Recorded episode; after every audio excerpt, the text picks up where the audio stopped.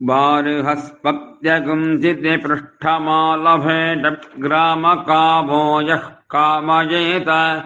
पृष्ठगुं समाना न गस्यामिति बृहत्पतिमेव स्वेन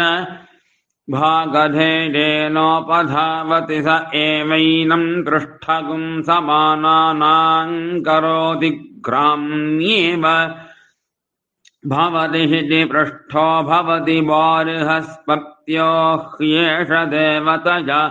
समृद्ध्यै पौष्णग्श्याममालभे ताम् न कामोऽन्नम् वै पूषा पूषणमेव। स्वेन भागधेयेनोपधावति तावेवास्मै